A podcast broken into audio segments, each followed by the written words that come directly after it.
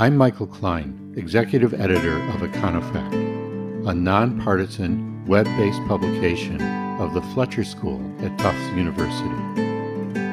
At Econofact, we bring key facts and incisive analysis to the national debate on economic and social policies, publishing work from leading economists across the country. You can learn more about us and see our work at www.econofact.org.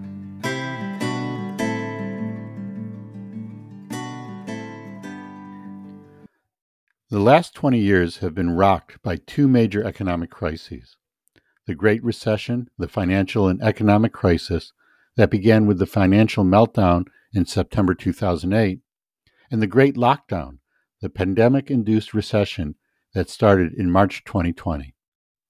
Recessions are, for economists, what earthquakes are for seismologists terrible events with high human costs that offer an opportunity to learn. And not only to learn, but also to teach. My guest today is Karen Dynan, a professor of the practice in the Department of Economics at Harvard University. Karen developed and teaches the course at Harvard College called Financial Crises and recessions of the 21st century. Karen is especially well positioned to teach this course. Along with being a prolific and influential scholar and having directed the Economic Studies program at the Brookings Institution, Karen has had high level policy experience. She served as Assistant Secretary for Economic Policy and Chief Economist at the U.S. Department of the Treasury from 2014 to 2017.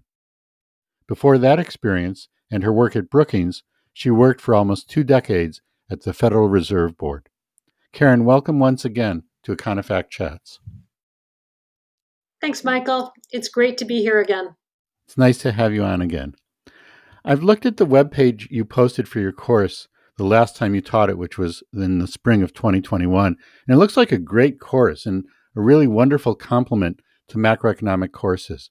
It also looks like it was a lot of work on your part. What prompted you to develop this course? Well, I wanted to teach the course because one of the important things we've learned is just how damaging these crises can be. It can take years after a bad financial crisis or recession for the economy to normalize again. For example, it took almost a decade to restore labor markets in the United States to where they were before the Great Recession. And I have a whole class about the human costs of recessions.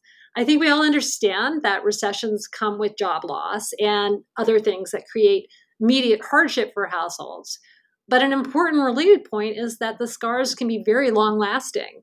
For example, job loss can lead people to get wiped out financially and then they struggle for years to get back on their feet.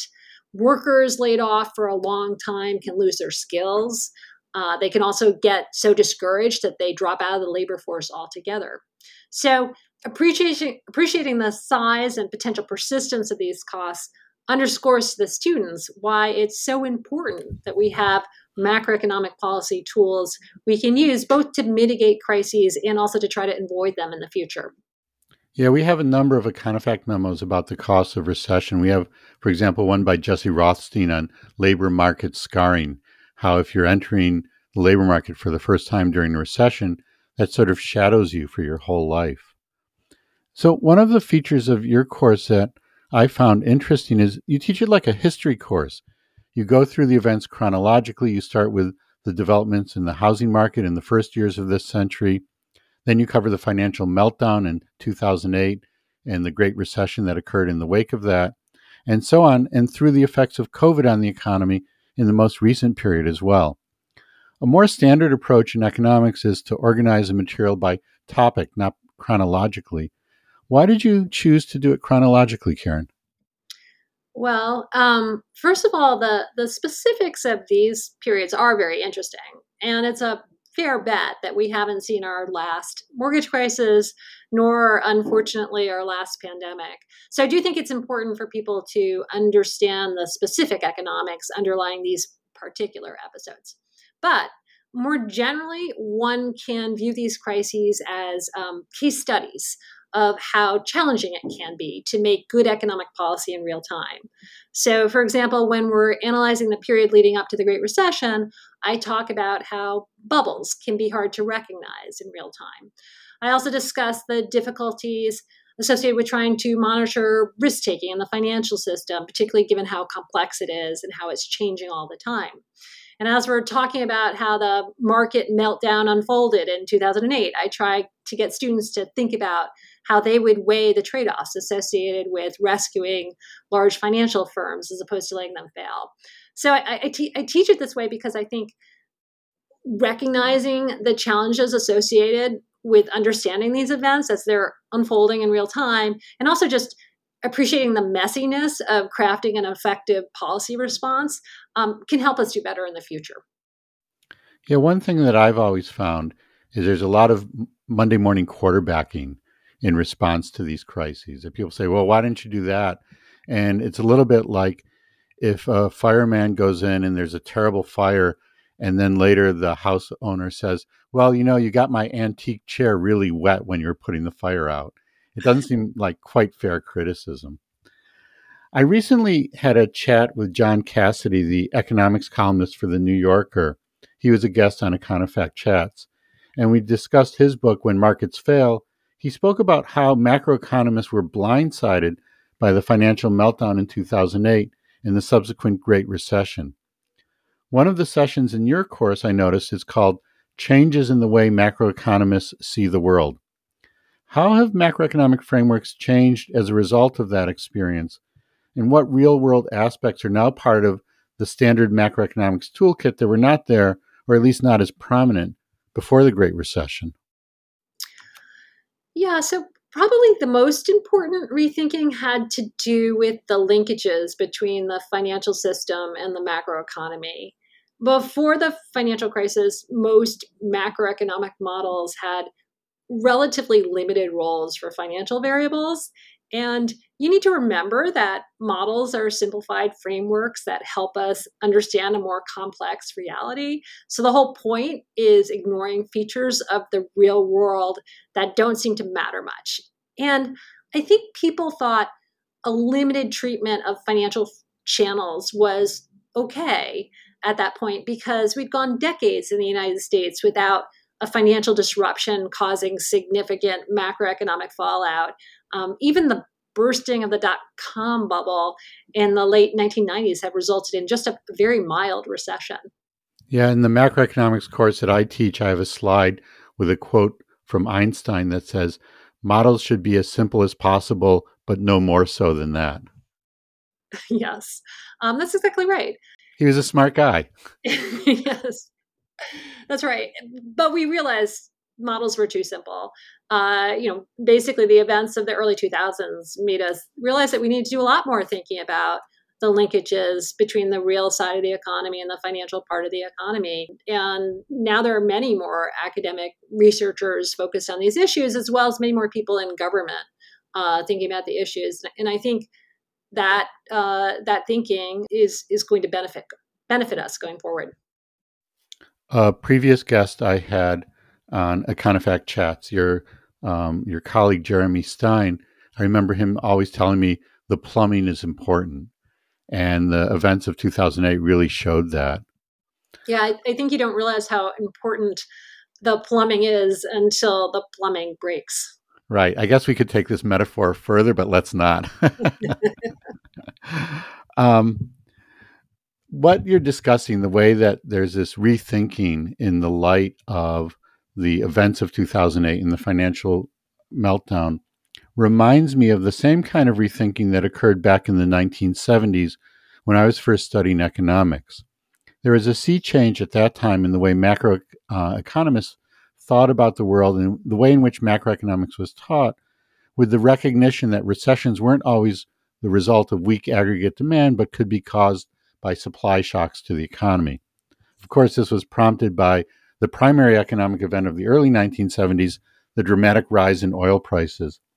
Do you think that this framework that was first developed and taught in the 1970s is that a sufficient way to think about supply shocks now with what's going on with COVID and ships being backed up at the port of Los Angeles and not enough truckers and so on?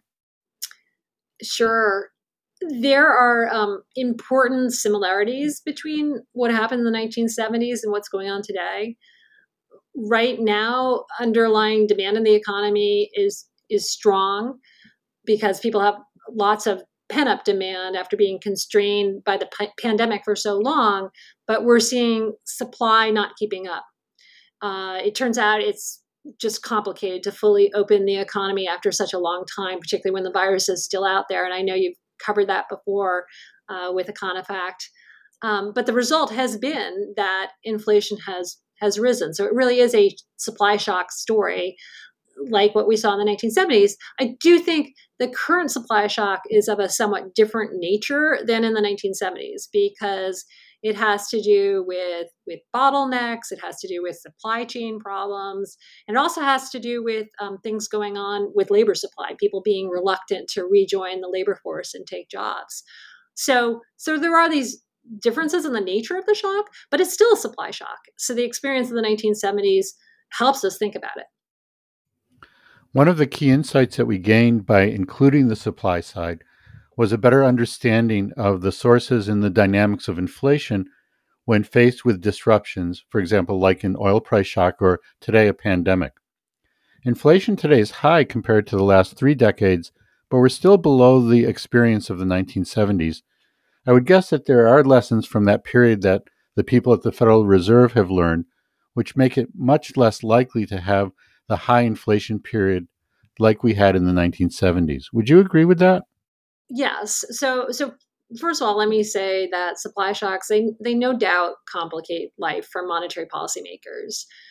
Most of the recessions we've seen since the 1970s have been driven by weak demand, so not driven by supply shocks. Um, with the result being in a weak demand recession that you get both unemployment and you get disinflationary pressures. Inflation is trending down. And these sorts of situations, these demand driven recessions, they're relatively straightforward for monetary policymakers because easier policy helps both to restore labor markets and to bring inflation back to more normal levels. So, um, but when you have supply shocks, uh, it's a different situation. The trade offs are, are much harder because easier monetary policy will support labor markets that are still weak, like they are now, um, but it might come at the cost of aggravating in the inflationary pressures. Um, turning to what we learned in the 1970s, the most important lessons from monetary policies uh, were, you know, first of all, watch supply and demand imbalances and think about how they're likely to evolve. And we see monetary policymakers doing that now. Secondly, to watch measures of inflation expectations. And the latter is really important because you don't want inflation to take on a life of its own with high expected inflation getting built into wages and prices and then leading to some sort of spiral upwards. Um, so the Fed is also watching uh, inflation expectations in addition to the supply and demand imbalances and has signaled it will act if needed to tighten policy before inflation spirals upward. We have a memo by Menzie Chinn that we posted back in May, and Menzie talked about that the way in which inflation expectations, if they become embedded, makes the whole game much more difficult. I was just looking at the data on that. Um, the Michigan survey now has expected inflation at about 4.2%, I think, which is well below where we are. But it's also dramatic if you look at the chart that it spiked up over the last few months.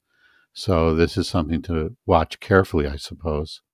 Yeah, I think so. There are there are a lot of different measures of inflation expectations and different views about which measures are the best measures. Um, I think the one thing people do agree on is that it's it is a really hard thing to measure, and none of our measures are, are really, really good. But we are seeing um, some increase in inflation expectations in a lot of measures now. Although it's these are these increases are, are small, like the increase in inflation to date, they're small relative to um, the the increases we saw in the 1970s, which really led to double digit inflation. Yeah, so I think that's important. That historical context is important as well. That we remember we're not in hyperinflation. what's happened with inflation, I guess, before this period was a bit of a puzzle because inflation remained quite low even when the economy had this long period of growth. I talked to Greg Mankiw about this some time ago, but there are other puzzles as well. And one of them is that we have very high levels of government debt right now. And in the models that you and I teach, that would prompt higher interest rates as government borrowing competes with borrowing by the private sector. You were recently quoted in the New York Times, and you said the long term downward move in interest rates is the most important macroeconomic development that has occurred over the last couple of decades. Can you explain what you meant by that and why you think it's so important? Sure. We were we were talking about the the long term trend in interest rates. There are a variety of reasons why interest rates are so low right now, and and some of them have to do with the business cycle and what central banks are doing.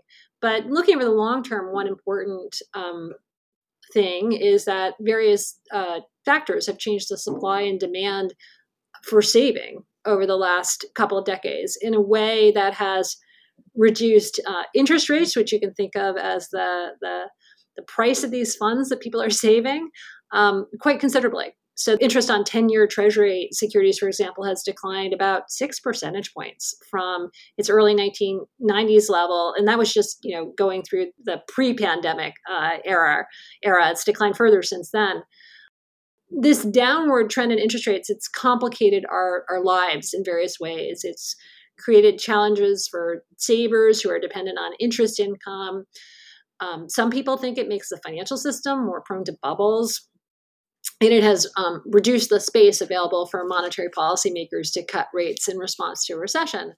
Um, so there are various complications, but one way in which um, the lower interest rates have made life easier is that it's helped governments because it's helped lower their borrowing rates. So that's made it less costly costly for governments to finance the spending they've done, for example, to support their economies during the pandemic. Uh, the lower rates they they imply a lower budget co- cost in the sense that um, future interest payments are lower because of the lower uh, rates, but they also imply uh, what economists refer to as uh, a lower economic cost in the sense that these low rates are a signal that the private sector doesn't have highly profitable alternative uses of that money at at the moment. Uh, so so that's that's really what what I was talking to talking to Neil Irwin about. In your course, when you taught it in the spring of 2021, you ended it with a session in which you discussed the to-do list for economic policymakers. What were some of the items on that list, and have you seen any progress made to enact those policies since the time you taught the course? Uh, yeah, so um, some of the items have to do with how we can do better at fighting future crises. For example, I talk about how many economists think we need more automatic fiscal stabilizers, meaning uh, fiscal support that that kicks in automatically without Congress having to act when economic conditions deteriorate and then turns off automatically when uh, economic conditions improve again.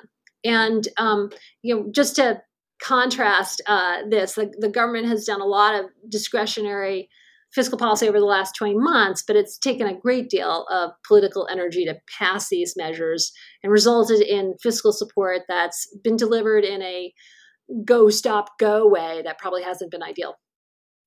Yeah, we have a memo by Jay Shambaugh about automatic stabilizers. I imagine he's one of the people you've been thinking about as advocating it. And yeah. an important part of that is that it takes the politics out of it. And when politics become more difficult, then there's less of a response, even though there could be sort of broad agreement, but it becomes a very politicized thing.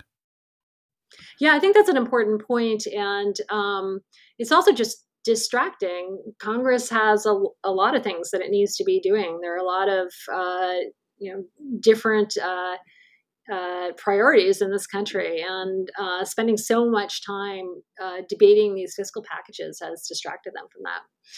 What about in the financial area, Karen? Have you seen progress made in that dimension? Yeah, so uh, there are a bunch of things on the to-do list when it comes to financial policy. I mean, we certainly did do significant financial reform after the financial crisis, but a lot of that uh, regulation uh, or a lot of the kind of better regulation has been done with respect to the banking system with relatively little changes in the shadow banking area so some people think we have more work to do along those lines you as for you know recent recent progress um, I think, particularly in the financial area, there certainly has been ongoing thinking about how we can improve regulation and better identify the risks out there. We see kind of new new papers all the time on it. Um, in terms of taking concrete steps, not much over the last couple of years. I would say that's because policymakers have been pretty distracted with other things since the beginning of 2020. But hopefully, attention will turn back to these items once the economy is more back to normal. Karen, are you going to teach your course Financial Crises and Recessions in the 21st Century again this coming spring in 2022? Yeah, I'm planning to teach it again in the spring of 2022. So, when you teach a course the first time, it's a lot of work. When you teach it the second time, it's a lot less work because you have a lot of materials. But I guess that isn't necessarily the case for this course because you're always updating it. Is that right? yeah, so I'll definitely be updating it for the events of the the last year. Uh, it's it's it's the hard part about teaching a course on timely macroeconomic developments, but it's also the fun part. What will you change in what you teach in this coming semester in the spring of 2022 that wasn't there in the spring of 2021? Well, I did have a few slides in my final lecture in the spring of 2021 about overheating and what that might imply for inflation and monetary policy. But we really didn't know at much at that point about the nature of the supply shocks we were seeing or how long they would persist. So I anticipate that students will want to hear more about that and hear more about inflation generally. As for um, other new material, uh, we'll have to see how things go. Given how things have gone over the last 20 months, I suspect there'll be other surprising developments uh, by next spring that we'll need to talk about. Well, it sounds like a great course. Um, is there any chance that maybe in the back of your lecture hall there's a seat that I could fill? Because I'd really love to hear what you're about to say in the spring about all these really interesting things. There'll always be a seat for you in my classroom, Michael. Do I have to take the test as well? Uh, it's uh, it's recommended, but not uh, absolutely necessary if you uh, if you don't want to do that. All right, maybe I'll take it pass fail. Karen, thank you very much for joining me once again on Econofact Chats. It's always great to talk to you, and I always learn a lot in our conversations. So thanks very much. You're very welcome. I enjoyed it. This has been Econofact Chats.